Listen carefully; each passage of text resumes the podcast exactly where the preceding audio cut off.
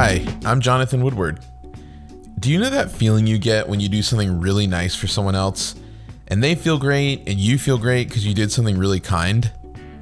What about when someone you don't know does something really nice for you? There's something special about the kindness of strangers. Acts of kindness from strangers can make us feel really supported, seen, and valued. Like we're a part of something bigger than ourselves and more connected to our social networks. Kindness of the Crowd is a new show that shares stories of the kindness of strangers and where it leads. Take Zach, for example, who's brand new to having a beard and isn't quite sure how to handle it.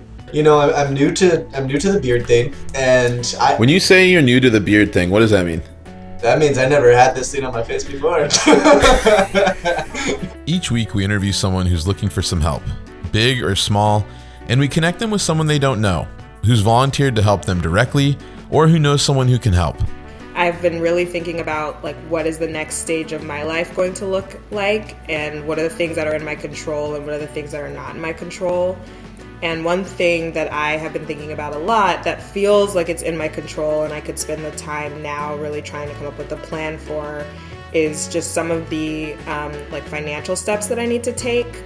Part social experiment, part feel good movie, Kindness of the Crowd seeks to change the way society sees problem solving, helping, and social networks. Our show launches on March 18th. So if you'd like to hear how our social experiment goes, or you want to be part of the crowd, please subscribe. I'm Jonathan Woodward. Thanks for listening.